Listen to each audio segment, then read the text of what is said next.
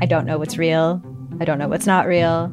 Limited Capacity is a collection of 6 darkly amusing stories about the mysterious ways we interact with the internet and with each other. There's something going on with him. It's like an act. I don't trust him. What? You're staring at me like I should say something, but I don't really know what to do here. That's the whole name of the game. Don't talk about how the town isn't real. You understand? Limited Capacity. Available now on CBC Listen or wherever you get your podcasts. This is a CBC podcast.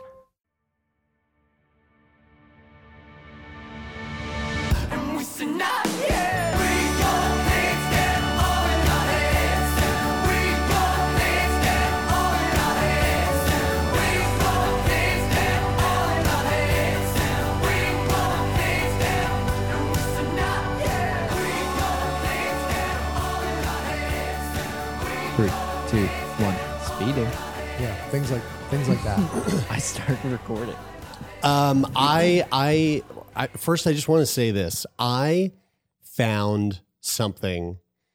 Actually, I didn't find. I was given. You're just going to tease this right now? I'm going to tease it out. I was texted our friend Katie, who lives in Vancouver. Good friends of ours. They've come to our live shows in Vancouver, and Mark and Katie. Katie texts me every once in a while, and she'll send me articles that she thinks that I will find funny, but also find valuable for the show. Mm. She sent me a text the other day of the most badass, hilarious, wild thing I've seen in a long time. And I teed it up. I was going to bring it to today's episode, but it's so good that I think instead I'm going to save it to premiere in one of our first YouTube videos, because did that. I did. And we are now, so it hasn't happened yet, but it is coming very soon, folks. We are going to be starting to publish some content on our YouTube channel, because now we're in our new beautiful bitchin' YouTube set / recording studio here in Halifax. Sick Boy HQ. Sick Boy HQ is this is officially known.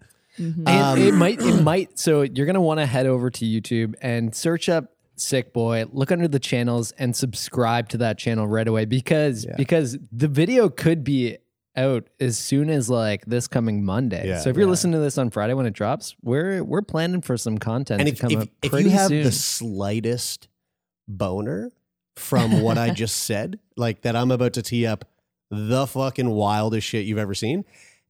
You can't say that, though. You definitely want to go subscribe right now. You're making it. You're building it up. Now you know what this is. This is too much hype, dude. This is generating interest in our YouTube channel. But here, you know what I did tee up? Smash that subscribe button. So what I did, hit that bell icon. Yeah. What I did tee up for today, other than that I think it would be kind of interesting to talk about is this kind of blew my mind. This is coming out of the UK. Before I go into this, I guess I have a question for all of you. Would each of you, what are your thoughts on like putting yourself forward in the name of science to do like a scientific study with your body, right? So like this is something that I've been a part of it through CF countless times. I've been a part of number of studies. And in those studies, I've been like, there was one time I remember where I was a part of a study. I forget exactly what it was for. It was some sort of new drug that they were working on that had something to do with lung function. It was a while ago. And I'm not sure if I got sugar pills or if I got the actual medicine. Mm. And you never find out? They don't even tell you after the fact? No. I think you got the actual medicine, and this explains a lot now. This could be it. I want to say like why your lung function is better, you mean? Yeah, my lung function is doing really well right now. But this was years ago. Right? I want to say right away, as soon as you ask that question, I'm like, oh, dude, I'm all over that. Because I would donate my body to science after I die, for sure. Like without a shadow of a doubt. You can do whatever you want to me. I'm cool with it.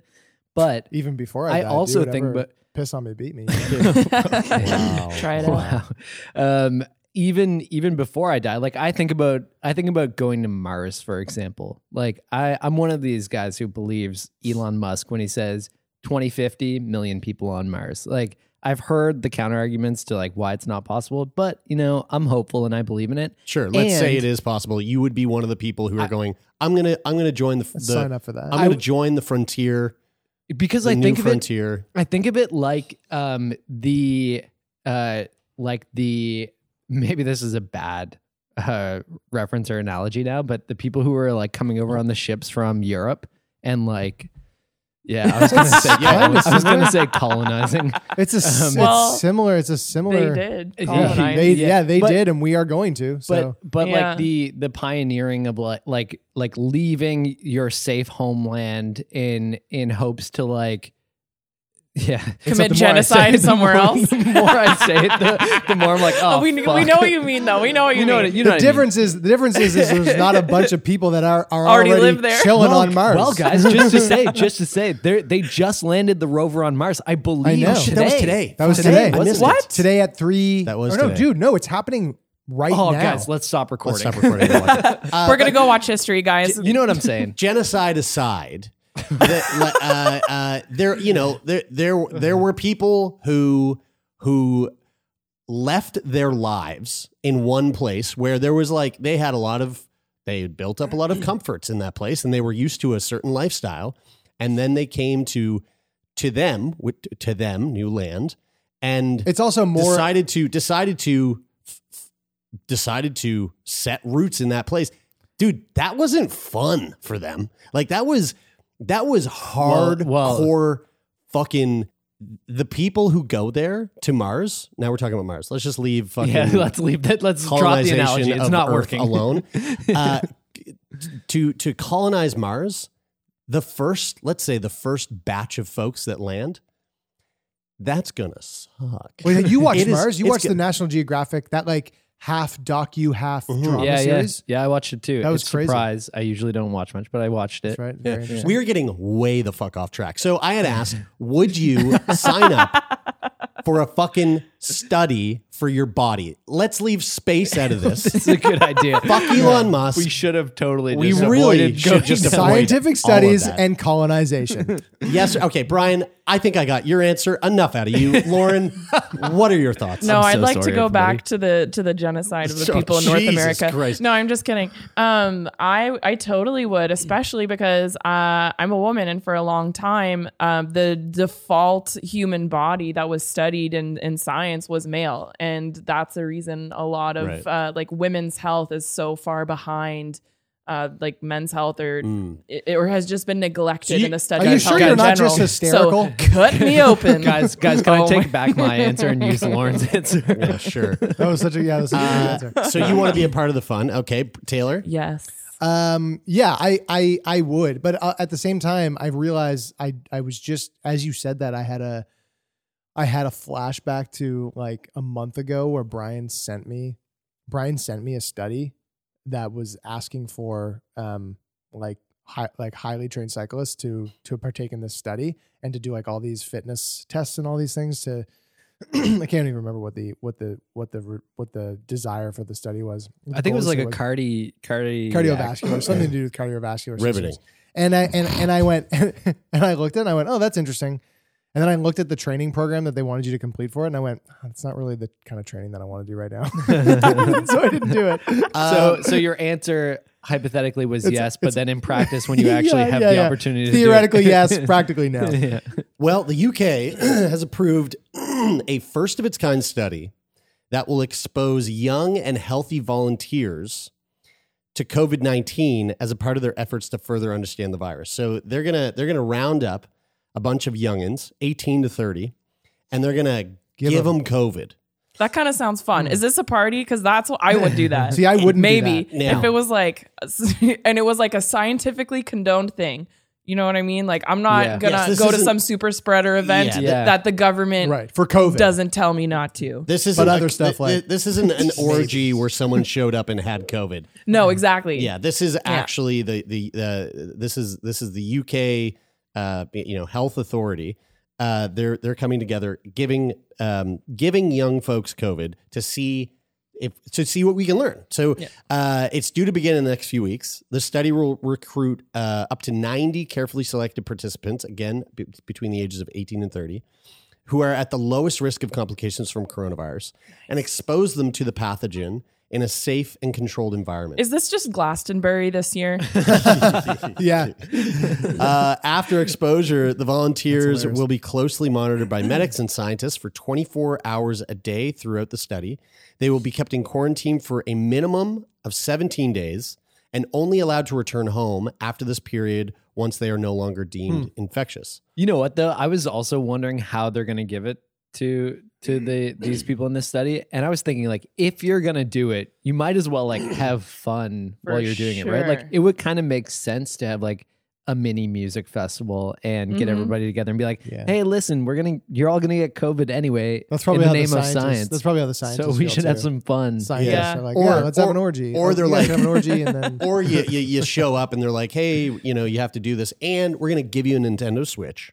Yeah. And you just keep yourself fucking... Well, they're definitely going to pay them. Or a game of Monopoly, because that's how long it takes to play a game of Monopoly. They are going to pay them, right? Or Risk. Yeah. Well, there is pay involved. Before I get to that... Also, I will say that the reason that I wouldn't do this...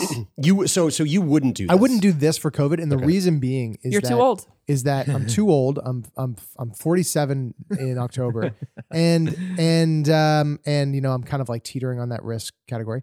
But the reason that is that there's been too many cases of like what happens after COVID. Yeah, you know, with these like outlier things where long haul COVID. You got this. You got a heart issue. Yeah. You've got breathing issues, and again, like selfishly, one of the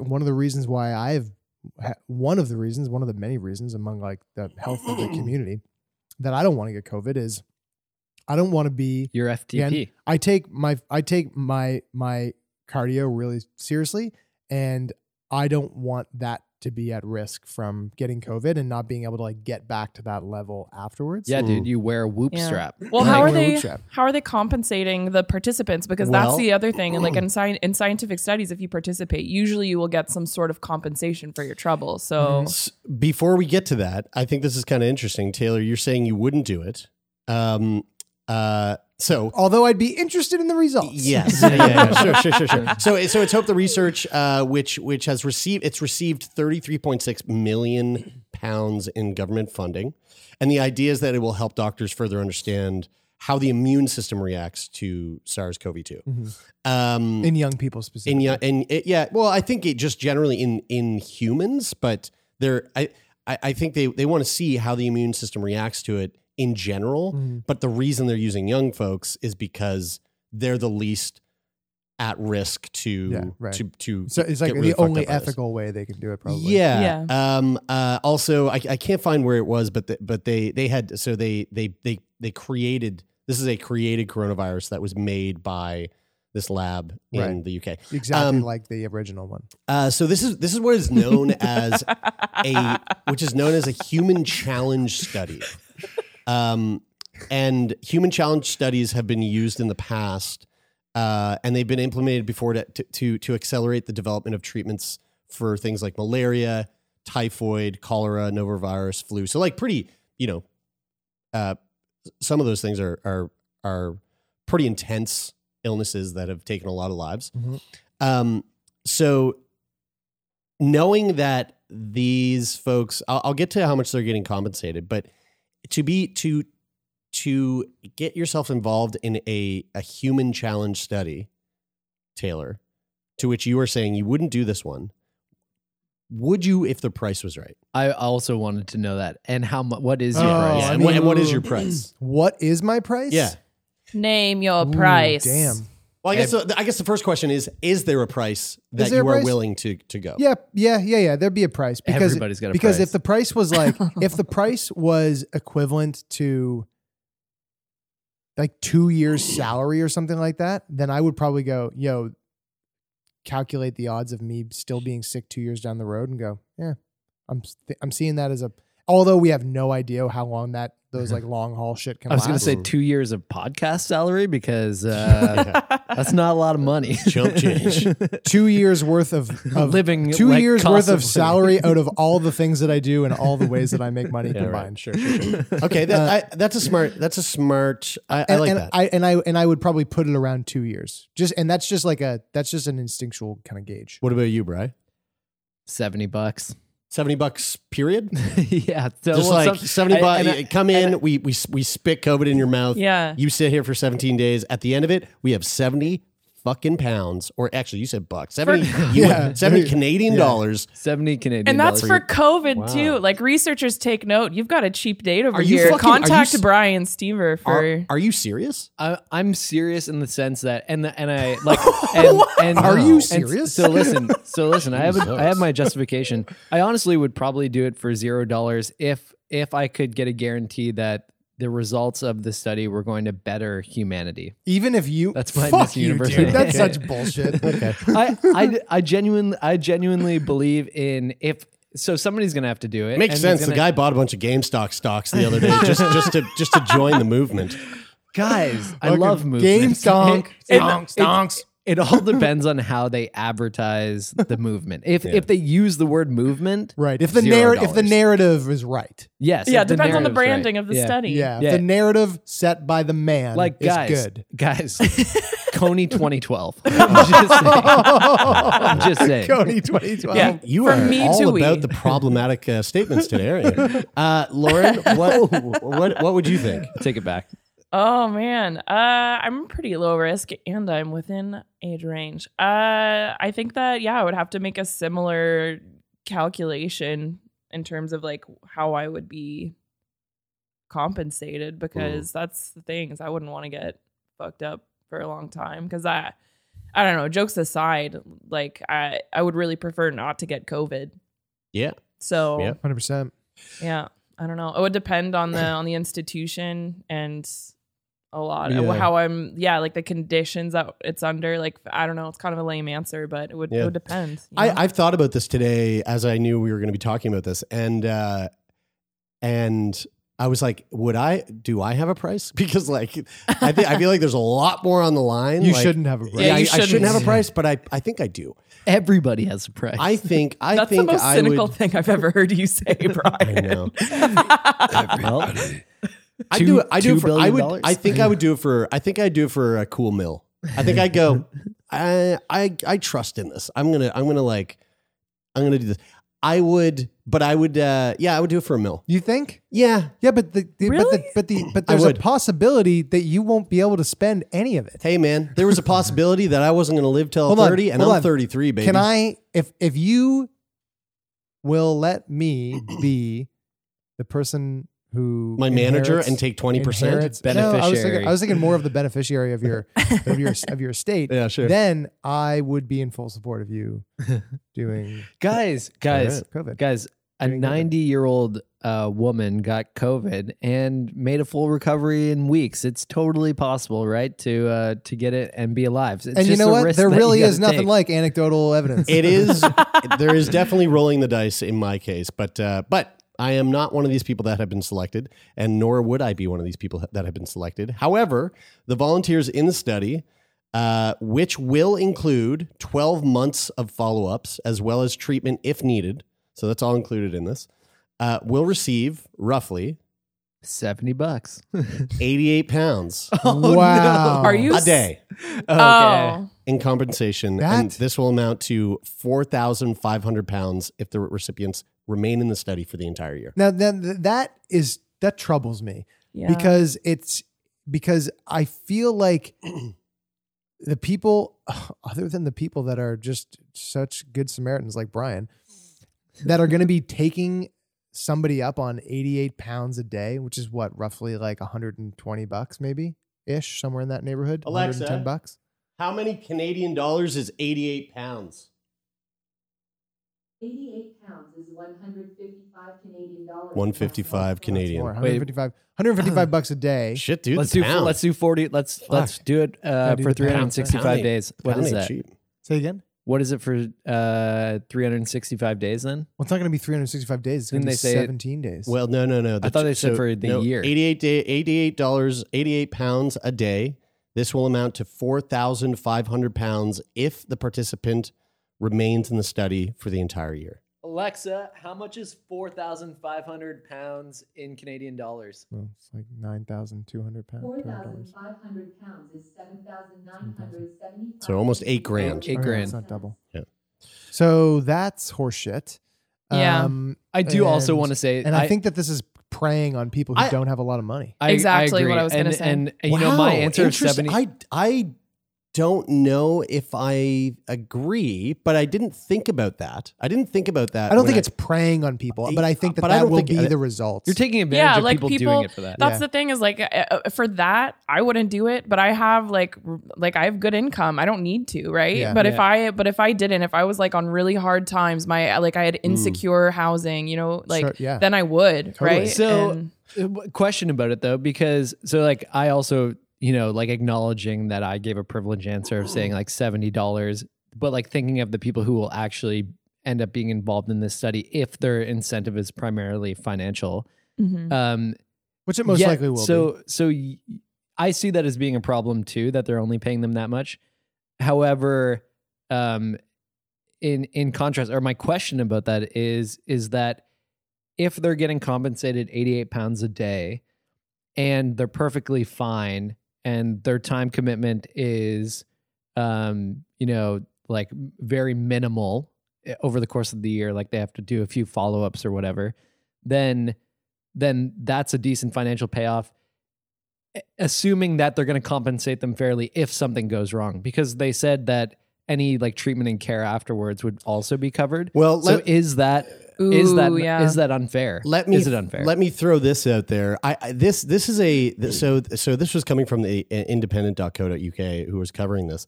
This one statement was confusing to me, and now I'm kind of wondering. Now after hearing this discussion, I'm kind of wondering what this might mean. So the trial is not designed to induce symptoms in volunteers, and as soon as people start to shed virus from their nose, they will be given remdesivir as a preemptive treatment. So does that mean that the virus that they have manufactured for this study is a virus that they feel somewhat confident that they can treat, that is like going to produce asymptomatic results in patients? Well, and does that make a difference? We'd have to ask somebody who really knows, I guess. Well, Lauren, I'll send you the link. See if you can fucking track down someone who's a part of this study. This is very interesting. I didn't think about it from the like the ethical standpoint of including funds or including money, and then the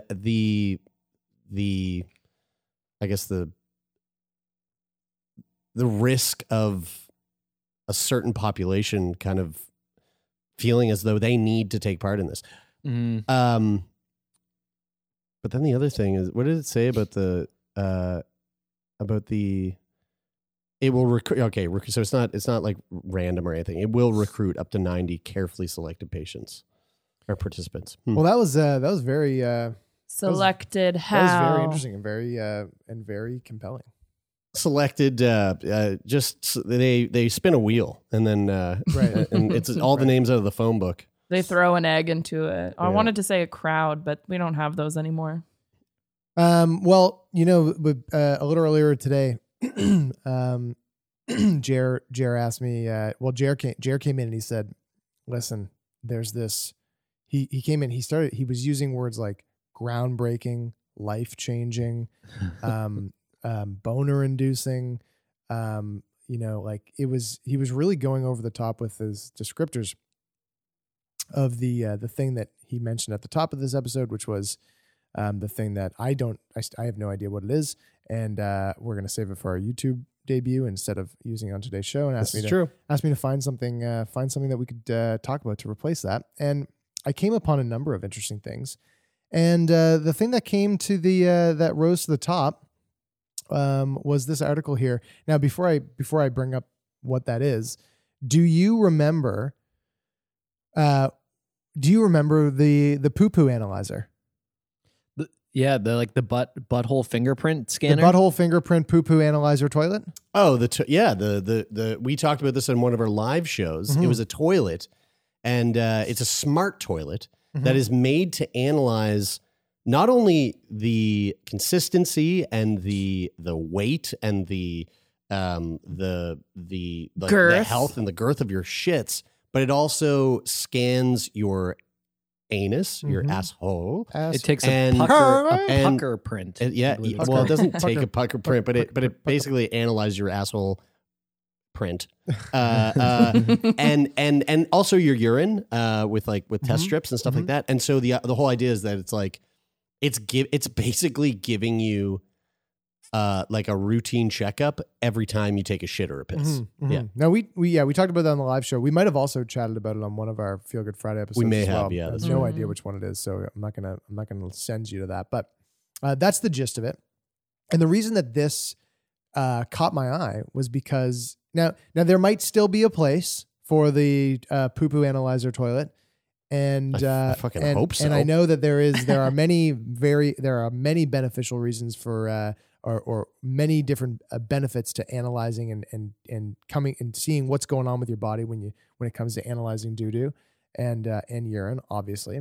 But then I simultaneously had the thought to myself, this might just put those poor saps out of business. Oh shit, possibly. And what? that's why I caught my eye. So this is a device that is being developed at MIT, and it's a piece of technology that can detect types of cancer and a bunch of different diseases through what does it say? It says through an air sample that can one day a fart sample? Well, no, I think I don't know exactly where. They never really say where the air is coming from, but they say that they hope it'll fit into a cell phone. But.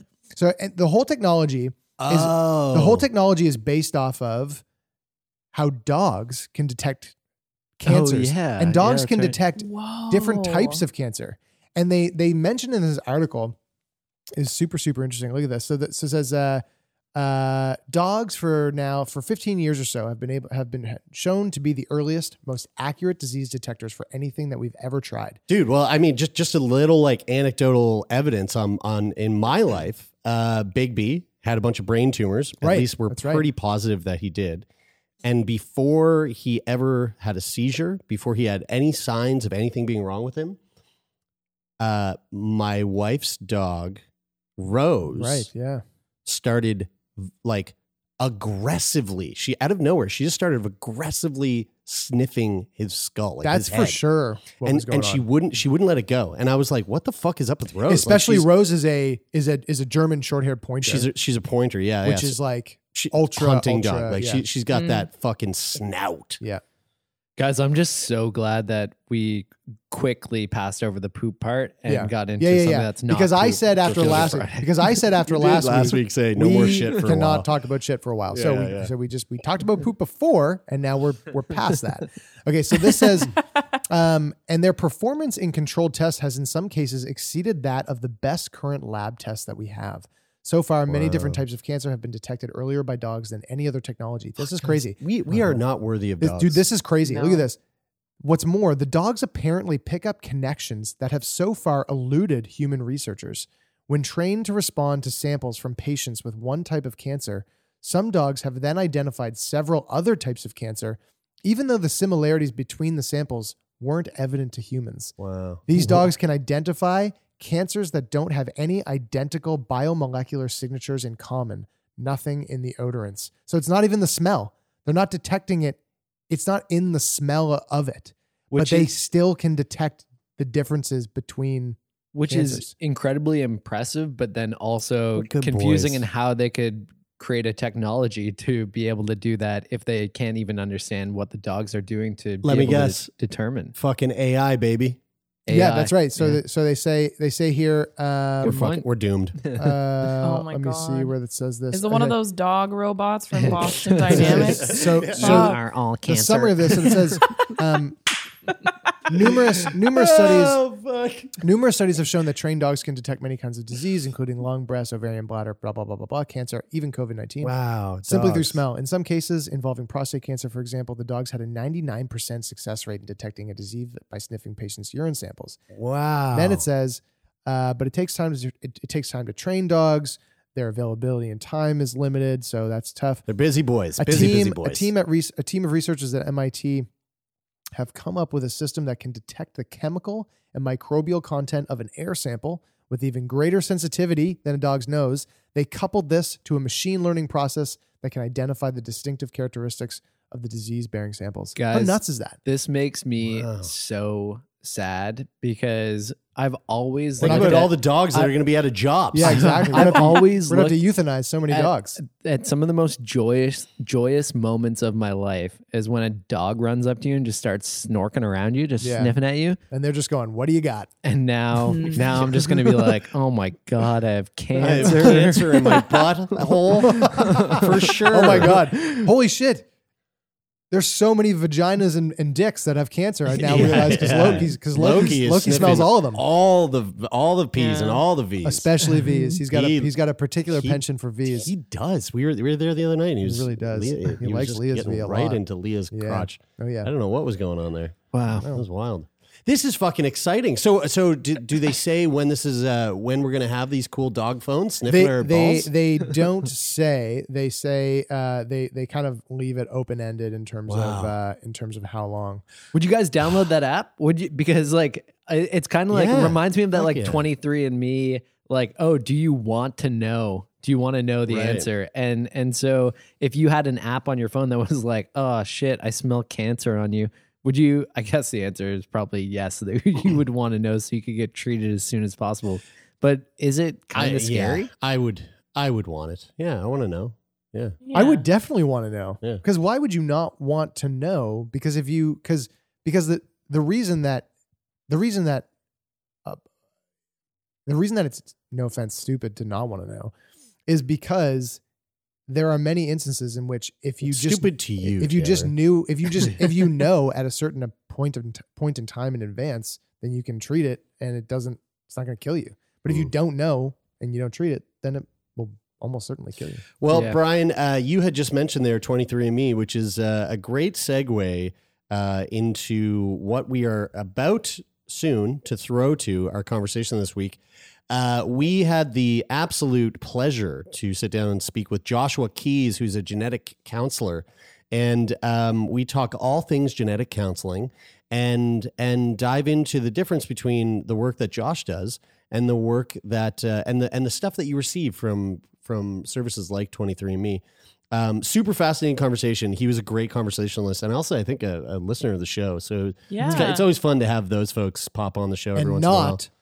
A drug dealer, not a drug dealer, but although Joshua Keyes, if I'm ever gonna write a fucking TV show about a bunch of bikers and they run into one guy who's pushing a lot of snow, his name's gonna be Joshua Keyes. See, I think he sounds more like a DJ or a musician, like Joshua Keyes. Oh, have you ever met a DJ that's not slinging dope? Come on. Anyway, sorry, Josh. How Brian got his point across by going Joshua Keyes. Yeah. Like, but it worked. Know? It was effective. It was very effective. But before we do, we got a letter. We got a letter. If you want to send us a letter, we always love getting them. Letters at sickboypodcast.com.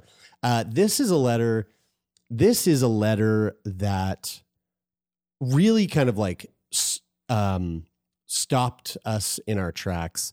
And it's a letter that I think just showcases the importance of the types of conversations that we are so fortunate to be a part of on the show, but also to put out to the world.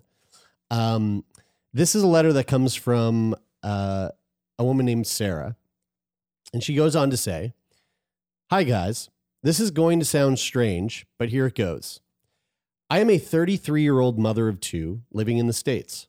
I'm in a doctoral program for pedagogy. Pedagogy or pedagogy? Gogy. It is gogy, isn't it? Mm-hmm. Fuck. I wouldn't have said it right. I'm in a doctoral program for pedagogy and educational studies, and one of my assignments just asked me to go back and recall a high school memory. Because I was an emo AF teen and also a huge dork, both then and now, I've kept my journal for decades at this point. Anyway, in a sweet journal entry from 2002, what did I come across but a printed email from my live journal friend, Maddie. He and I spent so many hours online together in the summer of 2002, and then continued with long, rambling emails over the next 3 years. We became really good friends in the way that online friends work. There was a relaxed inhibition about sharing secrets because of distance and anonymity. Guys, I said that word. I have such a hard time with that word. Yeah, me too. He was my confidant, sounding board, and friend when it felt like the world was going crazy. We fell out of contact for a few years and reconnected in 2009 and Skyped a handful of times. I had just begun dating my now husband and was beginning my teaching career. I'm pretty sure he was about to go work on a movie. So again, Matt and I fell out of contact. Fast forward to tonight. As I was reading through my old journals for this assignment, I see Matt's name and immediately remember what a meaningful friendship we had. I Googled his name because I had already fully committed to procrastinating on this assignment, and your podcast came up first. I saw his blog post on your website and was surprised by the photo of him in a hospital bed. Imagine the shock when I looked up the episode and saw the re-release after his funeral. To say that I'm really crestfallen would be an understatement. I'm listening to the episode now. He was such a light spirit, and to hear his humor despite his illness has me laughing and wiping away tears at my kitchen table. I'm searching for the right words to describe how I feel right now, but it's so hard. It's like a combination of grief over the loss, guilt for not knowing about it, sadness for his family. He used to tell me all about his brother and sisters, and also a really strong feeling of gratitude for having been able to connect with him. My entire teenage experience would have been quite different without him. If the past 11 months have taught me anything, it's that we, as individuals, are not meant to exist in vacuums. That isolation and loneliness have the ability to harm just as much as a virus does. So I thought I would reach out and say thank you for recording the podcast with him. Finding out about his passing has been really difficult, but the blow was cushioned by being able to hear his voice, like a small scrap of him was left for me to find. I'm not sure if you are in contact with his family, but I would really like to extend my condolences to them, especially his siblings. We spoke so much about them. I was convinced that his family was just the best group of people in the world, to which they are.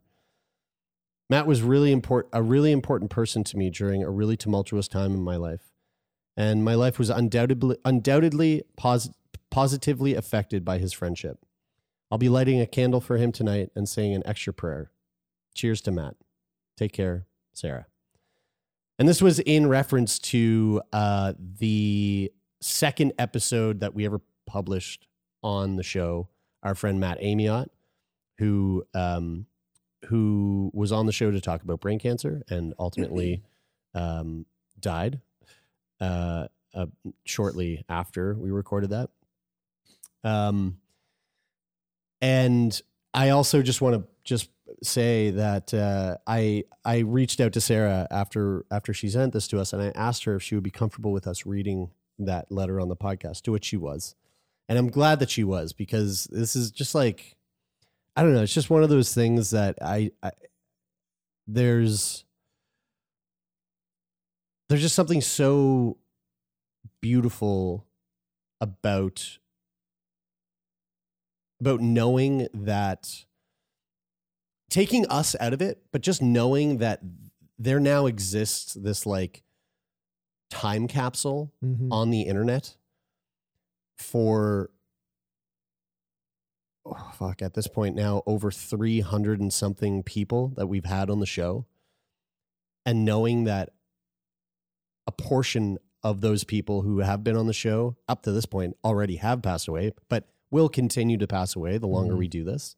And just knowing that that exists for the folks out there who know these people or who have had interactions with these people, and whether they already know that these conversations exist and they can go back to them, or like in Sarah's case, not know and then stumble into it and have this thing that, like, although it's like heart-wrenching and crushing that she had to go through, you know, the grief of like realizing that a friend had passed.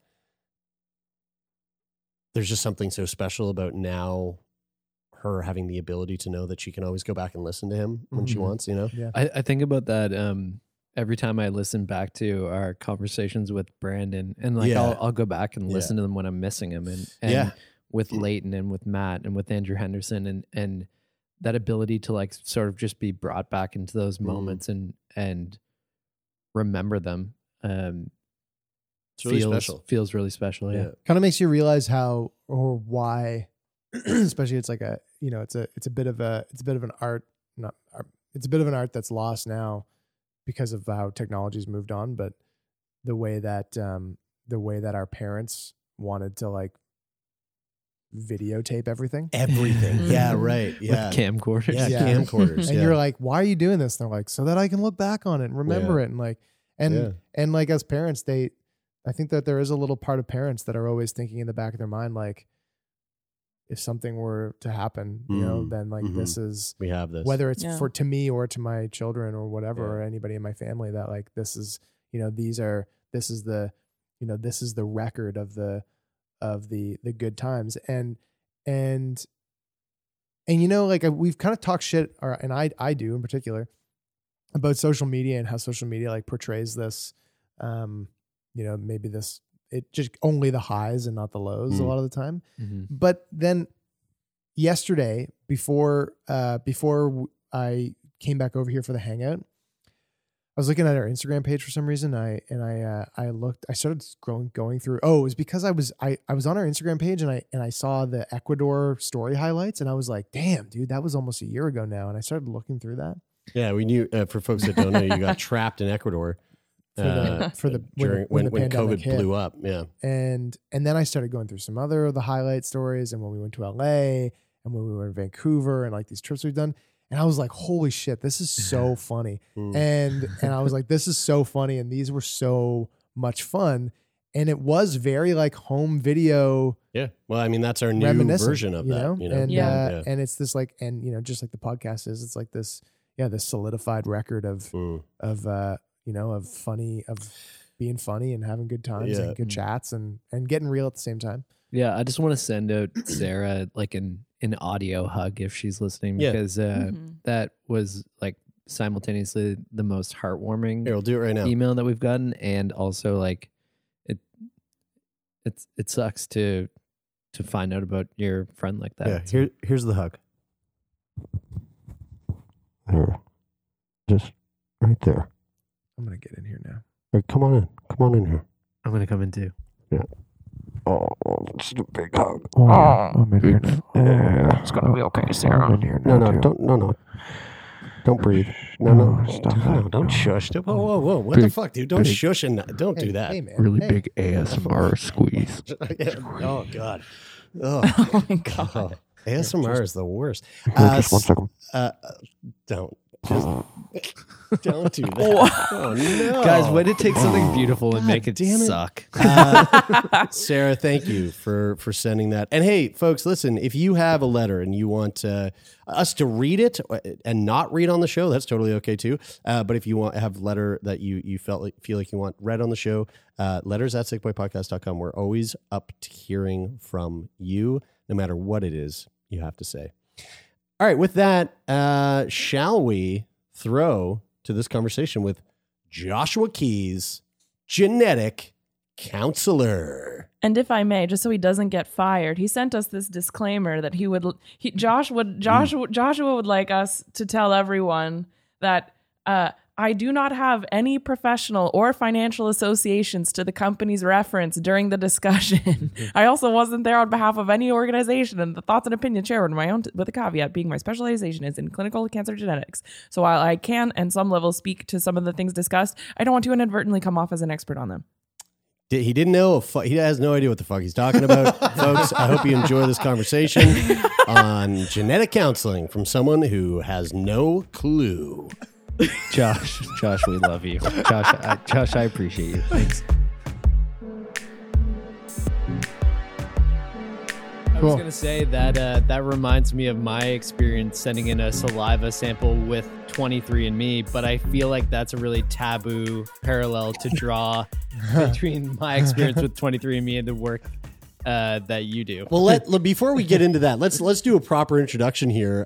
We're chatting with Joshua Keyes, and I got to say, you sound like a drug dealer, but you actually hold it. Well, I mean, maybe you do deal drugs on the side.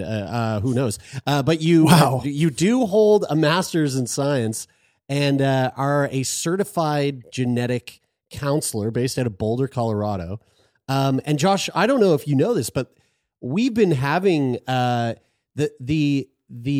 the topic of genetic counseling has actually come up on the podcast a few times over the last couple of months.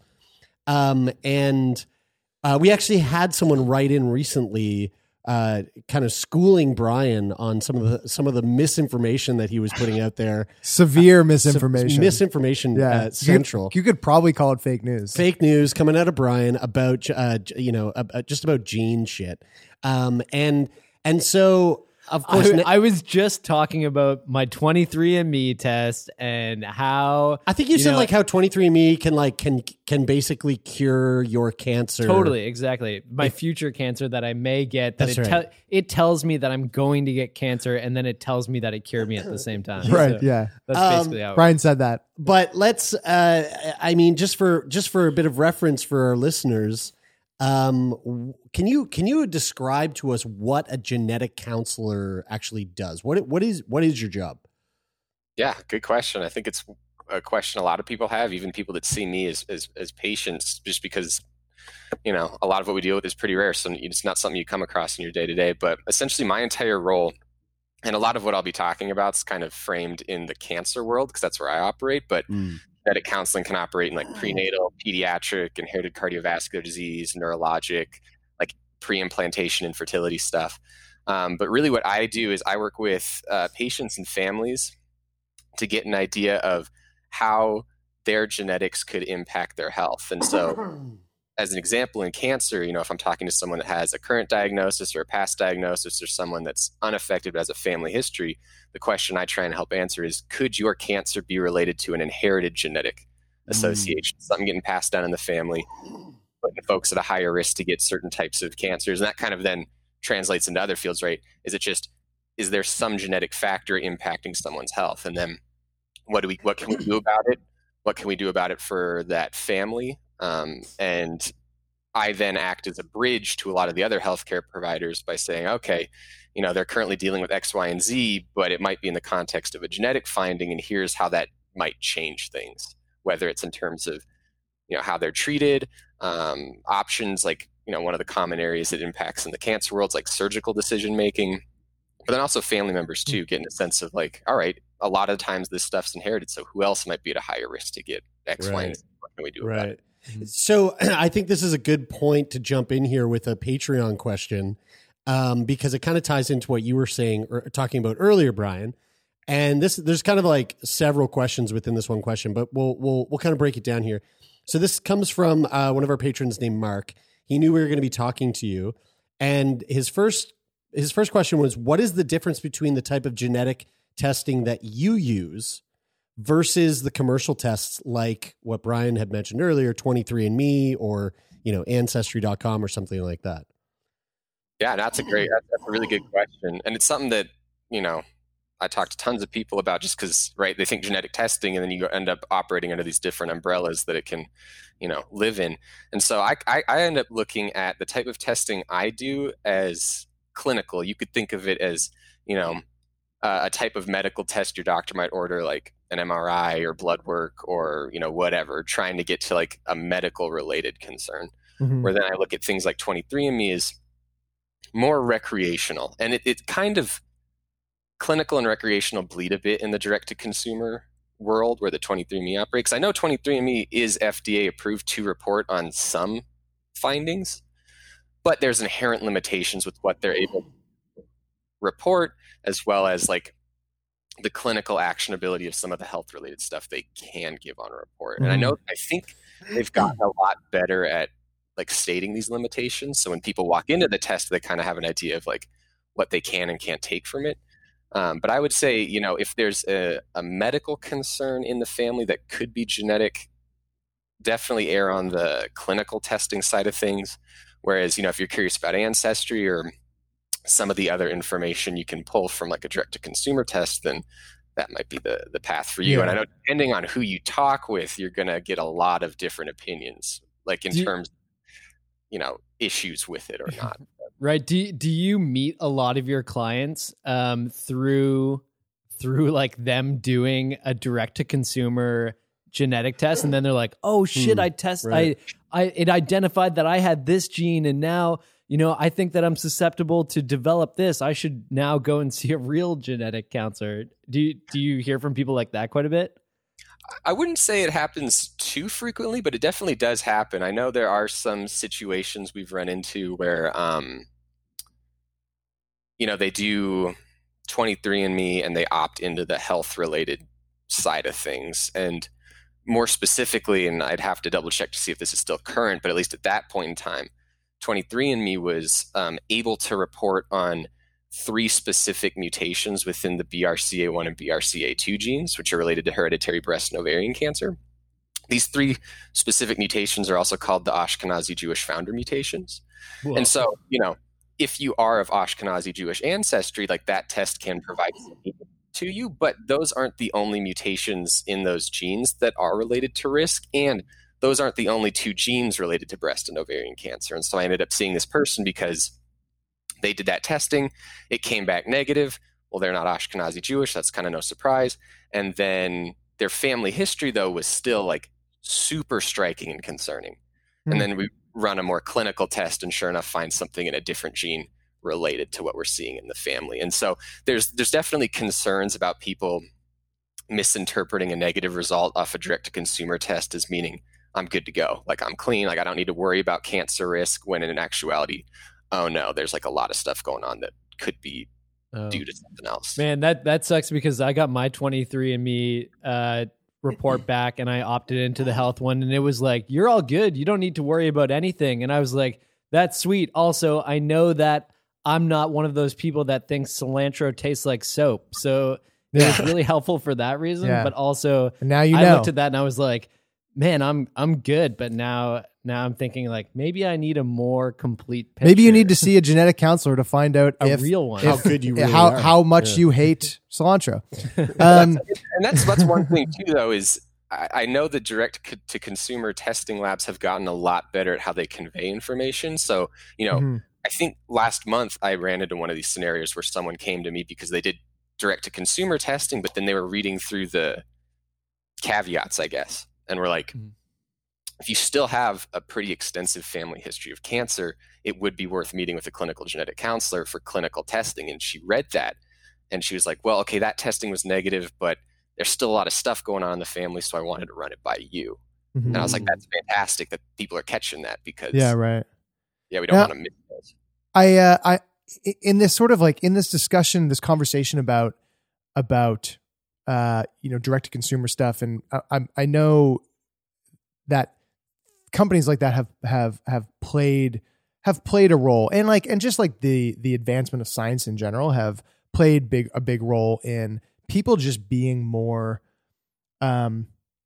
knowledgeable and informed might not be the right way to say it, but aware. They're aware of genetics, and more like terms, like scientific terms in genetics are more commonly known. And, you know, you've got the talk about CRISPR over the last number of years. It's gotten a lot of people's attention, and it just seems to be like genetics just seems to be more a part of the common vernacular and vocabulary of the everyday person. How has the last 10 years changed the work that you do, like the people that you see, and just kind of the nature of genetics?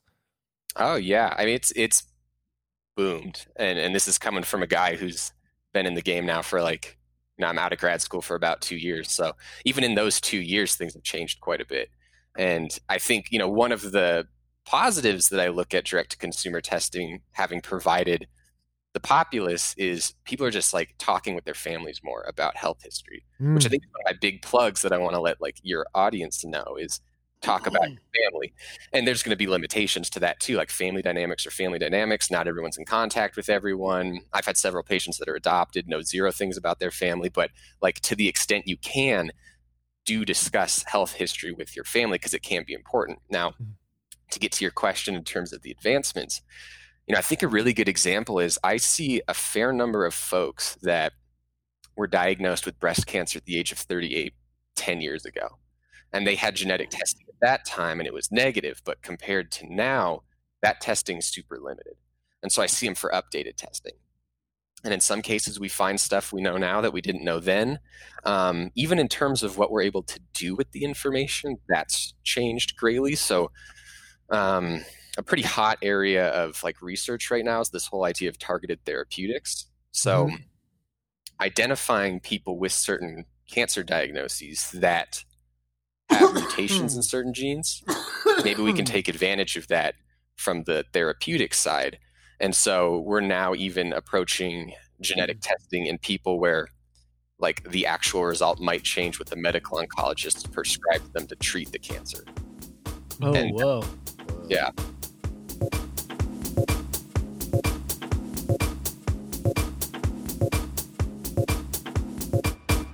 Hi, I'm Jessie Cruikshank. Jessie Cruikshank.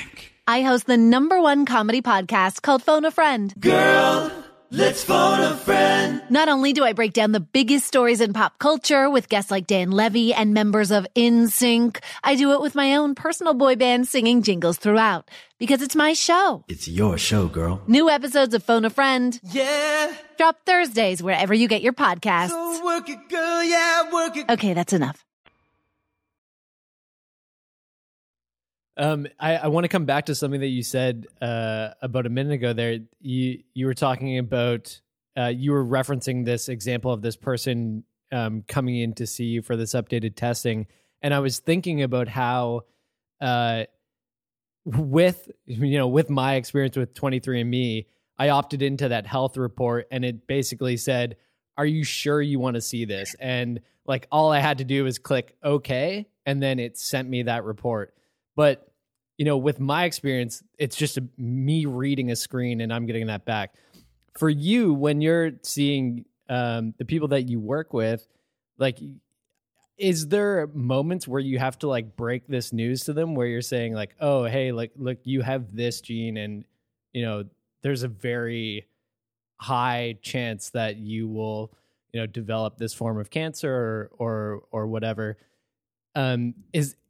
I'm just imagining that those must be really hard conversations to have. Is that something that you have to deal with? Oh yeah, no, I think that, cancer sucks and there's many reasons why it's unsatisfying. And it's interesting. I think being in genetics has taught me to never assume anything, even never assume how someone might take information. So I've definitely had tons of hard conversations where, I got to tell someone who's currently going through breast cancer, oh, hey, by the way, you're also at a pretty high risk to get ovarian cancer. We got to talk about preventative surgery, in the context of all this other crap you're going through right now. Other family members might have it. You run into some rare situations where, the conditions you test for can increase risks for cancers in childhood. And so, in the adult cancer world, we rarely test children for this stuff, but we do sometimes. And so you have to then have conversations about the thing we found could be putting your kid at risk to get cancer now, and we might need to address that. But on the flip side too, especially as we approach things like this whole targeted therapeutic thing, the opposite's true, where like a good, I guess not a good result, a positive result, where we find something is good news, right? It gives them potentially some tools to work with that weren't available before. Yeah. Mm-hmm. So, you know, even walking into the door with a negative result, like we didn't find anything, that can sometimes be worse news than if we had found something to that person. So it all kind of ebbs and flows, but yeah, there's definitely a lot of hard conversations. One of the other ways I see it pan out in a way you might not expect is when we don't find anything, but the person's been really hoping for an answer as to why they got cancer. Mm. And in most instances, we can't give that, but sometimes I can say, oh, hey, we found a mutation in this gene. That's probably a very large reason why you got breast cancer. And then they can now say like, oh, I was thinking like, I lived a stressful life. I, you know, maybe didn't eat super healthy. They're putting a lot of the blame on themselves in a way that can kind of remove some of it. But like, oh, this was completely out of my control. Like I had no say. Yeah. Do you, I know that you like, so you specialize in genetic counseling in the world of cancer. What other specialties are there? Like, is it quite a broad range of sort of like genetic testing technicians that deal with other types of illnesses or diseases? Oh yeah. I'd say like the classic areas of genetic counseling were, you know, when it was first kind of originating and for a long period of time were primarily cancer, prenatal genetics, and then pediatric genetics. Those are kind of like the big three. But as our understandings increased, as testing technologies increased, you see genetic counselors operate all over the place. So cancer, prenatal, and pediatric are still the big ones, but an area that's gotten a lot of advancement in recent years has been inherited cardiovascular disease. So working with families that maybe have inherited cardiac conduction defects, so like the electrical system of the heart's whack, or like the structure of the heart, because of the genetics is out of whack. So these families run into like early onset sudden deaths. And so you can use genetic testing to identify who might we need to put like an implantable cardiac defibrillator in case they have like a fatal error. I mean, there's been like, you know, when you hear of like athletes that are, you know, peak top of their sport and then they drop dead. I watched this thing not too long ago, and it was on the cycling channel that I follow, but it was like a 20-minute advert where they went and they talked to a bunch of people at this university in the UK. And because they were going, hey, if you're an athlete, like working, like, and you are exercising vigorously, you should know what your heart, like it, you could be at risk of like dropping dead. And like, not that that's something that you, and it's like you said earlier, like it's something scary, but you'd want to know about it if it was there. Oh, yeah. And I think that's a tricky part, too, with the whole wanting to know, because I think a lot of what genetics ends up falling into, and I see it a lot in cancer, but you can see it a lot in other places, too, is this like how people sit with uncertainty. And that looks differently depending on the space you're in. So like cancer, in a lot of ways, it's pretty actionable. Like the info we get, we can then act on in most cases and work to either try and catch cancer early, in some cases prevent it. Other areas of genetic counseling, so a good example is Huntington's disease, this neurodegenerative condition where it's one of the interesting ones where if you have the mutation, you're going to get Huntington's. It's not like an if, it's just like you will get Huntington's. And I know there's like clinical trials looking into treatments, but you know, as of right now, I don't think that's like approved. So really it's really just knowing. That's kind of why people do it. And you can't unlearn it once you know it. And so not everyone's going to want the info. So, yeah, it's that ignorant, like, you know, we've had conversations similar to this, especially when talking about death, you know, like that sort of debate of like, do you want to know? Could know, would you want to know? And it's such a subjective answer all the way across the board. Like there's no two people that feel the same about it. Everyone has their own kind of like, it makes me feel really certain way if I would want to know, or if I, you know, or some people are just like, yeah, fucking tell me the more I know, the better, the more I know, the more I can like live life or whatever. Wait, before you leave this, I just want to ask, Josh, have you tested yourself? Like thinking of that conversation of knowing or not knowing stuff. Have you tested your own genes? I actually haven't done any genetic testing, not for any like. So like, you know, I kind of, you know, being in genetic counseling school, you end up thinking like, what's my family history look like? And at least it doesn't appear like there's any major things that would jump out to me that I might want to test for. And with regards to things like 23andMe and Ancestry.com, like I'm not opposed to that testing. You're going to find people with different opinions on that. I think it's very much like at the end of the day, it's your genetic information. So if you want it, like it should, you should have it.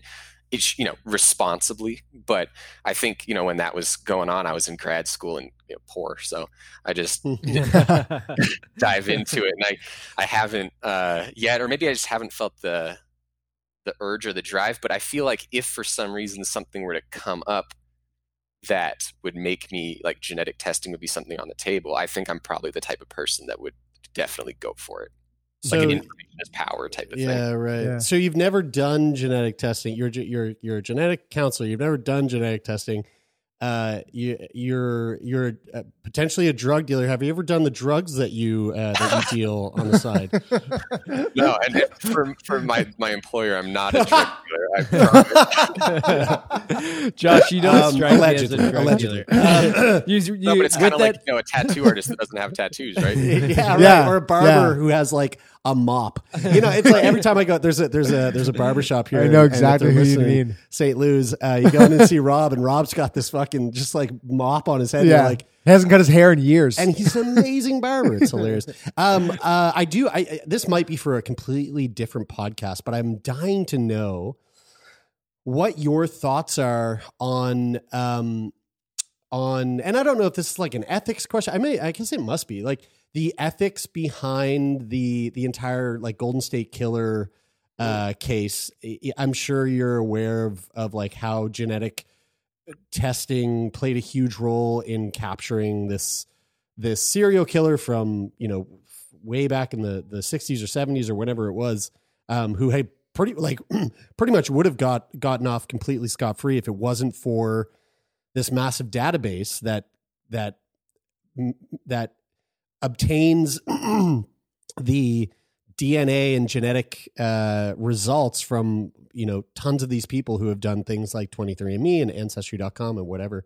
What are your thoughts on that whole case? And is it weird that happened? Is there some weird ethics going on there, or what do you think? Oh, yeah. I think ethics is definitely wrapped into that. And there are probably like bioethicist minds that are more well-versed in that than I am. But I would say like my reaction just being in the genetics field. So I was in grad school in the Bay Area when that happened. Whoa. And it was like a big deal. They're like, holy craps. Okay, we used, you know, law enforcement used genetic testing information to solve this cold case from however many years back. And it was like the super hot topic that I think still sparks conversations with the patients I talk to today, wrapped around this question of like confidentiality and genetic discrimination. Right. And that's a big concern. And I think it's a fair concern. I mean, that's why we have laws like HIPAA and we have like these health record security laws. And so I think that's one limitation people should know about when they go into something like recreational testing is the data security associated with your genetic information is not the same it is in the clinical side of things. These direct-to-consumer testings, I believe, aren't beholden to the same protections or the same regulations in terms of like sharing the data. And I'm pretty sure when you do the test, like you sign a waiver saying, "Yeah, I remember reading somewhere when I was looking up like the Golden State Killer stuff that the database that the detectives used was a database that technically pays 23andMe or pays Ancestry. Yeah, exactly. That was it. Yeah, exactly. But it's some of those direct to consumer tests or companies, they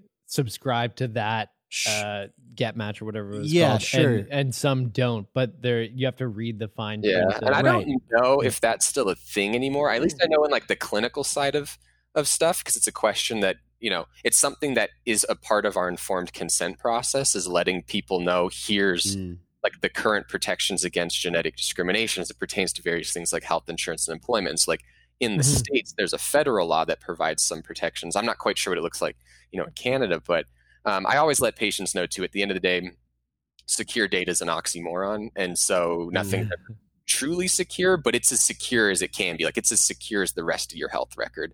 And in Colorado specifically, we have, you know, these, the individual states will bolster these laws. And we've got our own, like, the sharing of genetic testing, even genetic information becomes even more strict. So, like, we have patients fill out these information releases, essentially saying these and these people are only are the folks you can talk to about my genetic info. And so it's pretty, you know, the protections are definitely there. I think they're getting stronger. Like, I know Florida recently passed a law making it so life insurance can no longer ask about genetic testing information, which I think is the first state in the country to have that sort of a lot. And I think because genetics is starting to bleed its way into so many different areas of healthcare, my guess is these protections will probably strengthen, but it's something that's on people's minds, right? Because you read things like the Golden State Killer, and you're like, well, is me doing this test going to bite me in the ass later on? There was an article, and we discussed it on the show, and it was back in the summer, I think. It might have even been spring. And it was in the Globe and Mail, something around some laws that were being, some legislation that was being put to the floor about further protections so that employers weren't allowed to access. I can't remember if it had specifically to do with genetics or if it was medical records, but it was like it was very much to the same tune of as you're talking about, Josh, in terms of what you have in the states for protections, that they were bolstering these protections so that employers couldn't discriminate or can't discriminate against, you know, people for having a condition. I mean, like, you know, you think about if somebody, I mean, there's a huge taboo about pregnancy, you know, women being pregnant and getting a job and being like, well, and employers passing judgment or being prejudiced for someone having a baby, or you going to wanting to get a job and them saying, oh, but you got CF. But you have CF, man. I don't want, like, what if you like, I want this employee to be here for 10 years. Like, are you going to be here in 10 years? Yeah. Right. You know, and that would be wild. And you not being able to get a job, so wild to hear, you know, that. Like, how crazy would that be? Like, that you can be protected, that they don't have to know that you have CF. Imagine a job interview where a woman comes in, say she's like 30 years old, and she leaves the room and the guys are sitting there and they're like, she seems like she's too ripe. Like, wow, she could be potentially, you know, thinking about. She was pregnant. Glowing today. I bet she's pregnant. Dude, I know. As idiotic as what you just said was, I bet you that happens, and which is crazy. Oh, it's a valid concern. I know there was talk. So I don't exactly know if it's still something that happens, and I think it's probably workplace dependent. But a lot of, you know, companies and stuff will have these employee wellness programs, right? So, like, if you log going to the gym or you take part in these, like, you know, physical health promoting exercises, you can get certain benefits, like reductions in how much you're paying for health insurance, that sort of a thing. And I think I remember hearing, again, I don't know if this is still like something that's occurring, but I remember there being a thing related to, like, doing genetic testing as part of that wellness program. And there's a lot of concerns wrapped up around that, and that's kind of that's pretty sticky too, because you're like, well, who's coordinating it? What's it for? Like, who are you doing the testing through? That seems kind of sketchy and unethical. Sticky, literally and figuratively. You got to come in a cup before you can continue working. I mean, come on. Is that preferred sample? Yeah. I don't think that's how you do that. Hey man, come into a cup. There's a bunch of genes in that cup. Oh my god, yeah. Josh, I want to hold on. Actually, hold on though. Am I off base there? Is semen not something that is used in genetic testing? You can do genetic testing. Like, you can do, thank you. They're not, it's got your genetics in it, right? Like, they'll do, it's pretty rare. A bunch of little swimming genetics. I know, I've seen them. Yeah, it's pretty rare. I mean, they'll test semen for, there's this whole idea called germline mosaicism, where, let's say you're talking about, like, some kid has this genetic condition, you diagnose the kid as having condition X. The question then the family will have a lot of times beyond, okay, what does this tell us about how we need to take care of our child? We want to have more kids. You know, what's the risk for us having another child with this condition? A lot of these cases can happen brand new in someone. So it's not like the kid inherited from either parent. It's just a brand new mutation in them. Yeah, it's like me. And the risk to have another child with it's like super low. Yeah. But there's certain instances of things like germline mosaicism where, you know, that mutation might be in some of the father's sperm cells.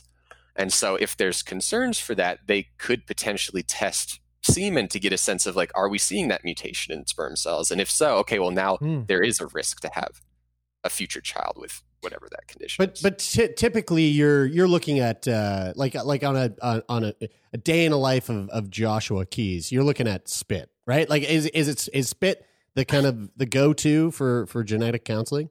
Yeah, I'd say blood above all, but okay. Spit and blood, so you get the same like quality of information out of it.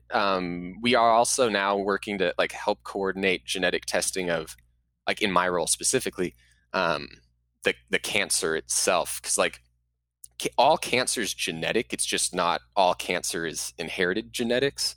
So if you were to sequence a cancer tumor, you're going to find a bunch of mutations just in the tumor that's nowhere else in that person's body. And so sometimes you can use the genetic testing of the tumor beyond guiding things like treatment decisions to get a better idea of what you might be working with in an inherited sense. And because you're sequencing genes, you can inadvertently find inherited mutations when you're sequencing a cancer, like the cancer itself. Mm-hmm. Josh, when sometimes when I want to try to sound smart to convince myself that I'm smart, I use big words. So I'll say things like sequence the genes and, you know, the human genome and things like that. You do say that. I really don't know what any of that stuff means. Oh. So when you look at, like, we're talking about genetics and how you can get a sample of this person's genes through saliva or blood or, like Jeremy said, semen. Like what, uncommonly, but what is a gene? Colloquially known as what are genes? Cum. And like, I know that there's mutations and there's all these different types and there and people have different ones and stuff. Like, can you break that down for me? Yeah, totally. I think, you know, genetics is one of those things that, like with any profession or whatever, I know when I was like getting into the field, my dad, who's a physicist, like, so science, but different science. And he was like, explain to me this topic without using any of like the vernacular. 'Cause that's how you know it. Right. Yeah. And so when you start to talk about like DNA and genes, you can really think of like your genetic material as basically an instruction manual of like you as a person. And so genes are these, you could look at it as like chapters, essentially. Like each of these genes is the instruction manual for, you know, some type of molecule in the cell that does a specific job. And that job could be a wide variety of stuff. So like in cancer genetics, a lot of the genes we look at work to prevent cancer in a lot of ways.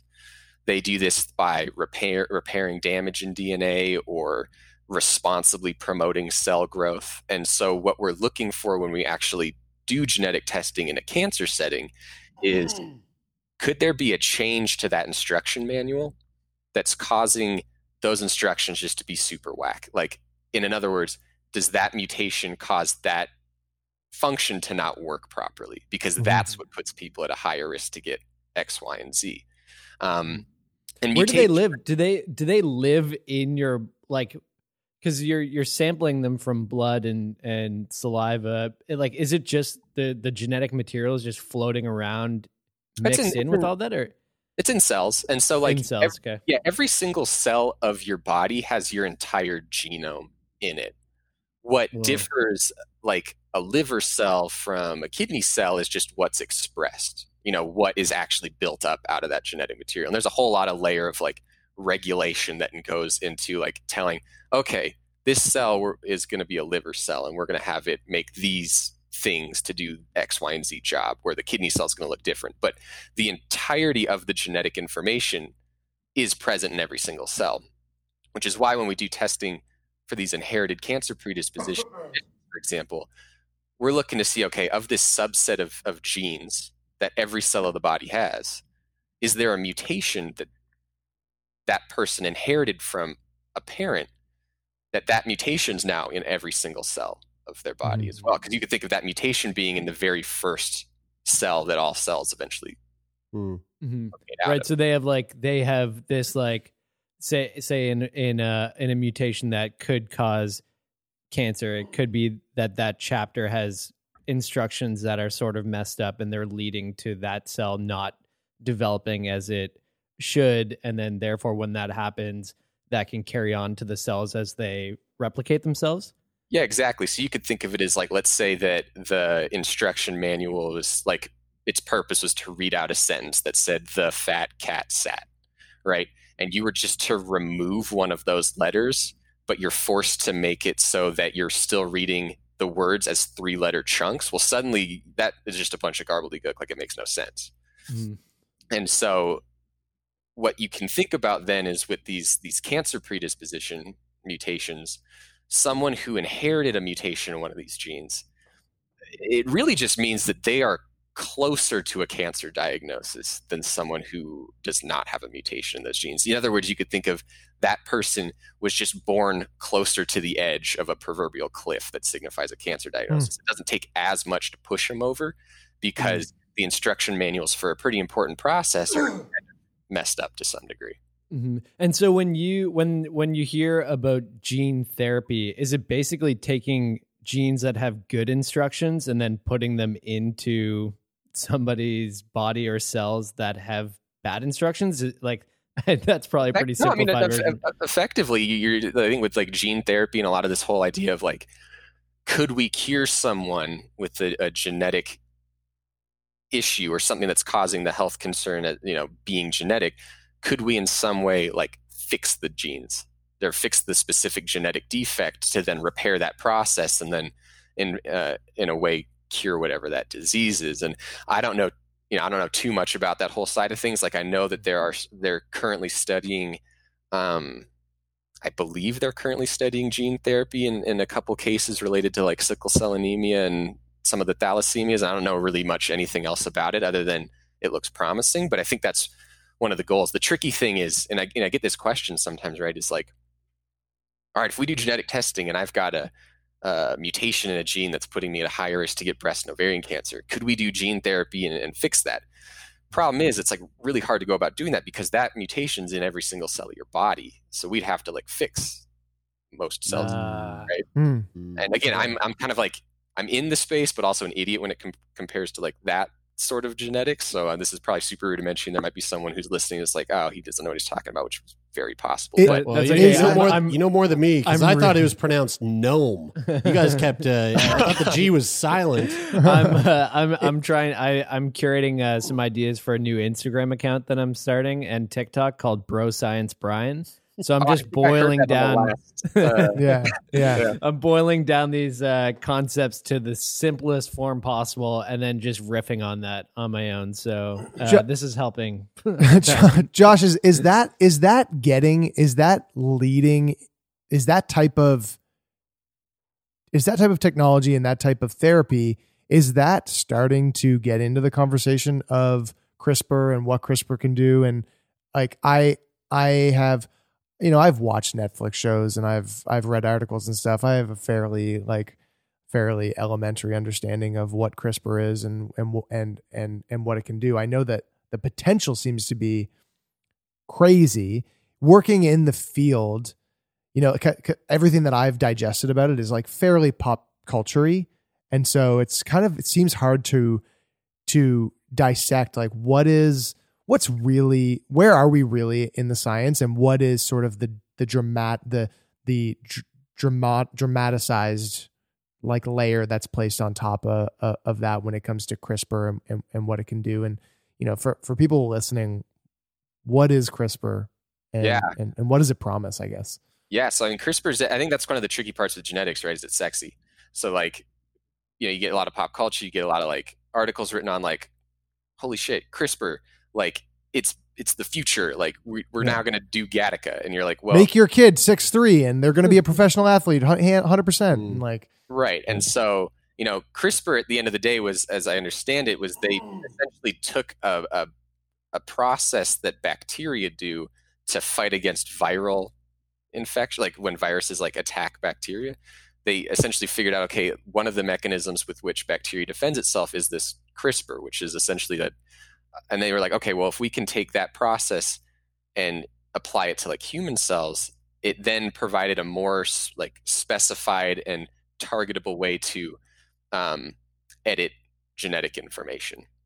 And it's not perfect. I mean, there's definitely like concerns with CRISPR related to things like, well, okay, if you're trying to edit this specific thing, it still might go off and edit a bunch of other stuff too. I know there was that huge controversy a while back of that scientist from China who reportedly did some type of CRISPR-esque thing in those embryos. And there's like this huge blow up in the science community about like, holy crap, it was that. And no one really knows if it's even like real or legit. Mm-hmm. But the thought that like we knew it could get there, like you start opening the box, right? People are going to take it places. Like you see that anywhere in science. And that had to do with HIV, right? He had made an alteration to their genetic where they would be immune from HIV. Yeah, that was kind of the thought. At least as I understand it, is there's like a certain receptor on T cells that if you knock out, then HIV can't like bind to it. And again, I could be misrepresenting this, but I think that was the thought. But then the question was like,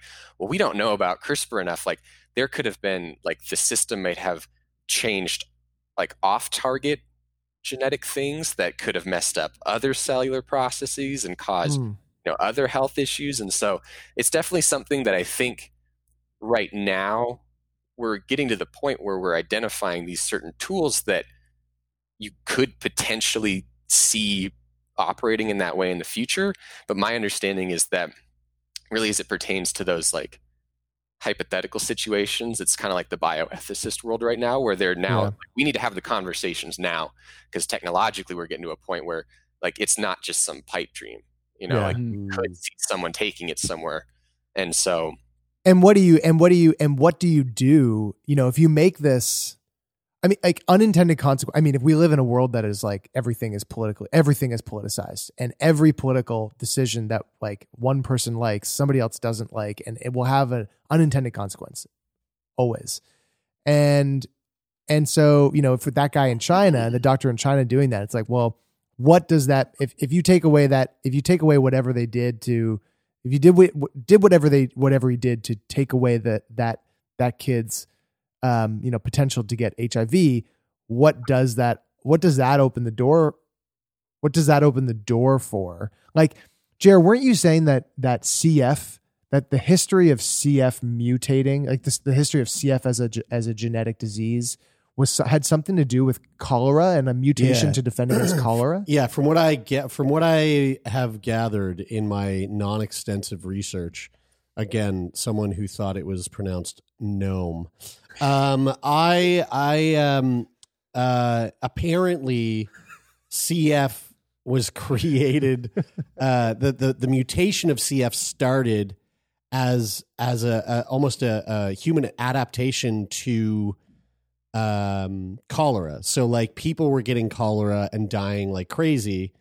And then there was some sort of like, adaptation might not be the right word, but it's the only one that kind of like makes sense in my head. There was like some sort of adaptational process where somebody's genes mutated in a way where they had the CFTR genetic mutation. They didn't have CF, but they had the CFTR gene, and which prevents them from actually getting cholera or prevents them from suffering from cholera, like someone who didn't have this genetic mutation.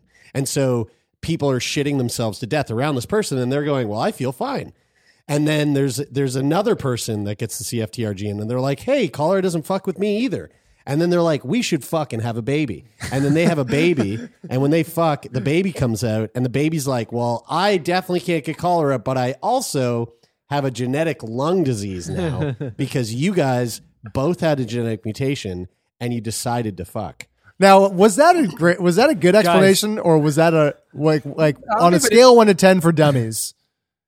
You see it too. I mean, that's one of the other theories behind sickle cell anemia, and as it pertains to malaria, is right. It's a similar type of thought. Is like it provided some like protection against this deadly disease, but in like a recessive state caused its own health issues. But yeah, I think as far as like the gene editing stuff goes, and again, much smarter minds have much smarter things than I to say about it. It's something that it's to the point where you can't ignore it, But I think in terms of like how close we are to actually like doing some of the stuff people are thinking it could do, my guess, I don't think we're that close. Yeah. This is so exciting, guys. I'm getting so much content for my new Instagram. Dude, you could just release the audio clip of whatever Jer just said. Oh, dude, it'll be perfect. It'll be a perfect intro. That's perfect bro science, Brian. Josh, before we wrap here, I guess, you know, as we are talking about something that neither of the three of us really like had a whole lot coming into this in terms of like knowledge of what a genetic counselor's job looks like, the benefits of genetic counseling. What's like, if in case we haven't touched on something that you think is probably pretty important, is there anything else that you think would be valuable for the folks that they're listening to know about anything genetic counseling or gene therapy in general? Yeah, I would say as far as, you know, and I guess to kind of put my role in the greater perspective of like someone's healthcare journey, super niche. In terms of cancer, like 10 to 15% of cancers, right, are going to be related to some inherited genetic predisposition to them. So the vast majority are not involved in the type of stuff I think about on the day-to-day. So pretty finite slice of the pie when it comes to things like cancer. And that's true with most things in genetics, right? Like a lot of what genetics comes across is pretty rare stuff. So I think the things that I would like to at least put in the listeners' minds is, again, that importance of talking with your family about the health history, whether it's cancer, whether it's like cardiovascular health, whether it's whatever, really, because it can really change things. I know, like, one of the things I talk about quite frequently is this distinction between like hereditary cancer and familial cancer. So you can kind of put cancer into like three buckets, right? There's like sporadic cancer, which is just kind of like your run of the mill. You had organs and biology is not perfect and you aged and were exposed to stuff and you got cancer. But we run into these scenarios where we still see, oh, you know, this family's got a lot of breast cancer going on. Genetic testing doesn't have an answer to it. Can we really say that the women in the family who have not had breast cancer are at the same risk as the general population? Maybe, but maybe not. And so even if there isn't some specific mutation in one of these genes related to cancer risk, it could still impact like how people are screened for cancer. And again, a lot of this is coming from like the perspective of like the guidelines we have in the States. So folks from like national health services, it might look a bit different, but I think the through line's the same. Taking stock of family history can give your doctors helpful information when it comes to how they want to take care of you as a person. And it could open the door for potentially meeting with someone like me and talking about genetic testing. And who knows, maybe there is in fact some thing going on in the genes that would be important for you to know for your health. And that's again, cancer, but I think it also is the same in cardiovascular disease and like other health related stuff, like family history is pretty important. So I think we're seeing it generations like, you know, like our generation, for instance, I feel is like much more open about talking about this type of stuff than the generations previous. I know like cancer, for instance, had a stigma a few generations ago of like it being shameful, like you just didn't really talk about it. That's changing, but you know, still not perfect. So that'd be kind of one of the big things, I guess. And I am curious before we let you go, Josh, my mom was adopted. And so that was the reason why I did the 23andMe test, because I was curious to see if I could find out more about my history, I guess, in that sense. Though try to find if your mom's dad was a prolific serial killer. Yeah, he wasn't, fortunately. Yeah, good. That's good. So that was a relief. It was something that I was definitely concerned about. Yeah. But I felt like, so with my 23andMe test, I felt like I didn't really learn that much more. In terms of like going to see a genetic counselor, because and you know what, maybe I could have if I read through the data better, but because I sort of, you know, had to read through it on my own and I don't have a background in genetics, I didn't really understand, you know, other than like going through the report card and seeing like, yeah, you're pretty good. Like that was my basic takeaway from doing that. Could it be beneficial for me to see a genetic counselor to potentially shed some more light on anything that I might be concerned about or want to follow up with down the road?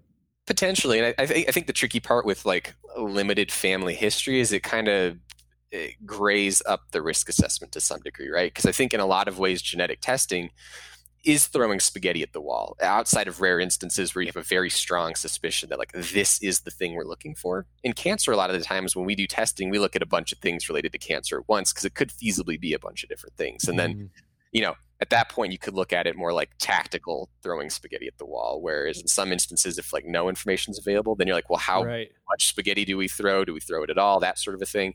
And so I take the approach when it comes to genetic information, and not everyone, you know, may agree with this, is that, you know, if you are really curious about looking into this type of information, I'll help facilitate it, but I want to do it in a way that like we set some expectations ahead of time, talk about some of the stuff we might find that could potentially lead you down, maybe not doing it. A good example is there's a gene called CH1 that when mutated is related to hereditary diffuse gastric cancer. It's a specific type of gastric cancer.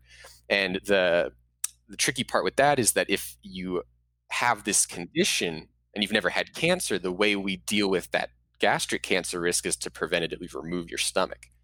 And what happens if you find a mutation in that gene, but it's not jiving with the family history? Like, does this mutation in your family mean the same thing? Do we remove your stomach, right? It's this whole thing of like, if we start looking, we might start finding, and then what do we do if we find something that doesn't necessarily make sense? And that's what gets kind of tricky. But I think, and at least how I look at it for myself, is like if someone's coming out to me and I'm not overly concerned or there's limited information, but they're really interested in learning this, and I'm there to talk them through like, here's the possible scenarios, the limitations, the risks, the benefits, like give them as clear of an understanding of what's going on as possible. I feel confident in my abilities as a genetic counselor to roll with what we find. And so at that point, I feel like, okay, I'm like kind of guiding you through this process, and it helps. Not every genetic counselor is going to operate that way.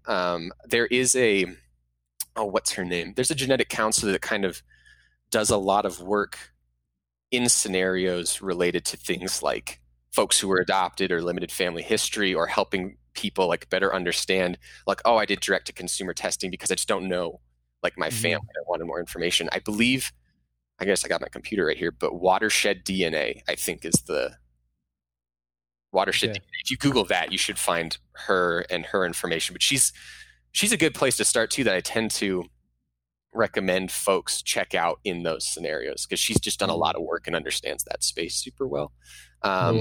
I think I was maybe just looking for an excuse to hang out with you more. Oh, yeah, to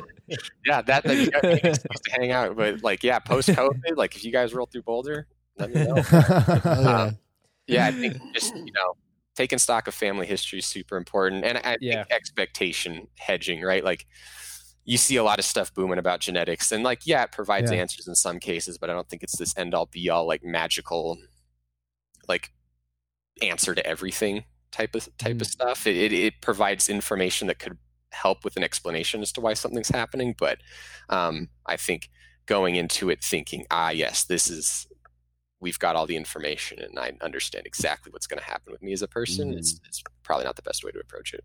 Yeah, I'm definitely curious of looking into that Watershed DNA. It's funny because I find myself in the camp of like going back to that conversation about, would you want to know when you're going to die or how you're going to die?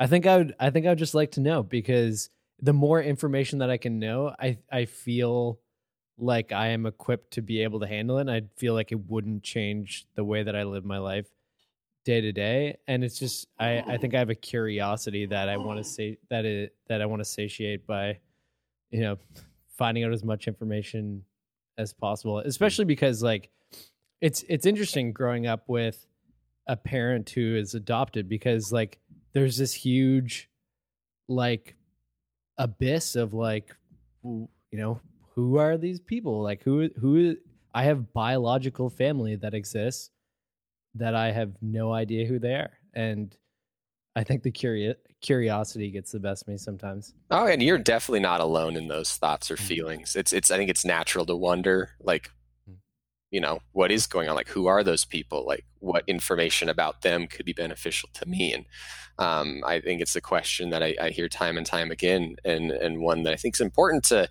ask. And, you know, depending on the person, right, they might be more or less motivated to look into it. But one I definitely hear quite frequently. Mm-hmm. Well, Josh, man, this has been really fun. Thanks so much for taking time out of your day today to sit down and shoot the shit with us. It really does mean a lot. Oh, yeah. No, this was awesome. Thank you, guys. I don't know if you remember, probably not, but I think I had reached out back when I was in grad school. Saying, oh, no way. Hey, you guys, this is a few years ago. Like, hey, if you guys ever want to, you guys should like look into genetic counseling. You're like, do you want to be on the show? And I'm like a first year grad student. I know zero things. I'll hit you up. Yeah, I do remember that. Email. Hey, and look at you now. Yeah. So that's me. But yeah, I was super excited because I was, you know, getting back into the podcast and heard the episode on Lee-Frammini syndrome, which is something I talk about. And I was like, I should hit you guys up again because yeah. Oh, that's awesome. I'm so glad I came around full circle. That's great. Booby Queen served us up a great. She did. Gave us a good boost for Josh to come back and hit us up again. Well, thanks a lot, dude. It was really fun. Thanks, Josh. Yeah, it was great talking to you guys.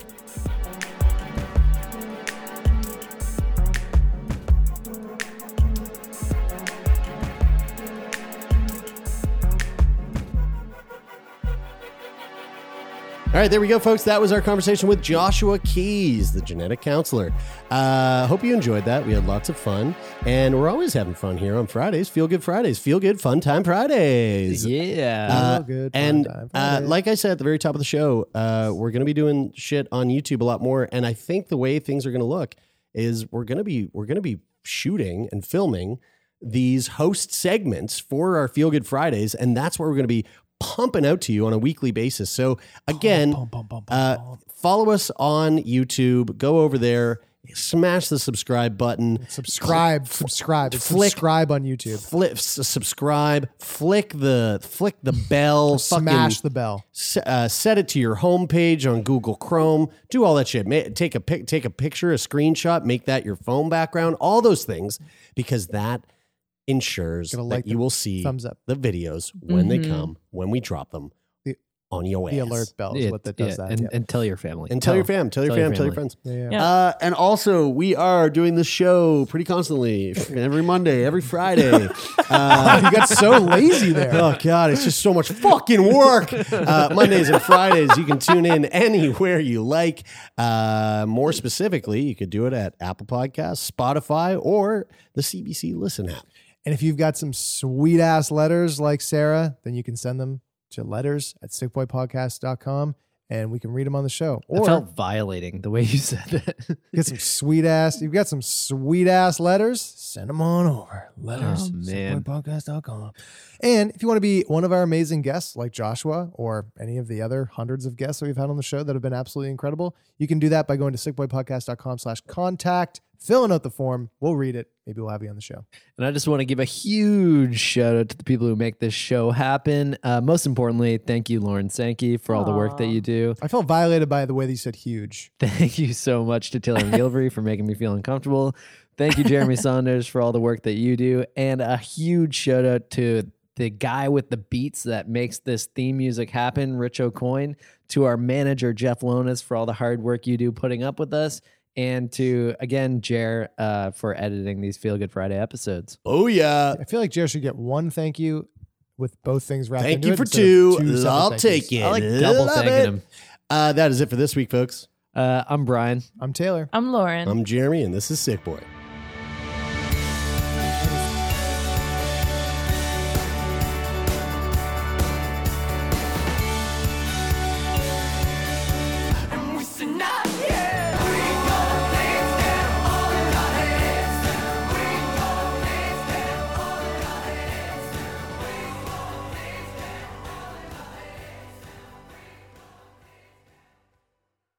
For more CBC podcasts, go to cbc.ca/podcasts.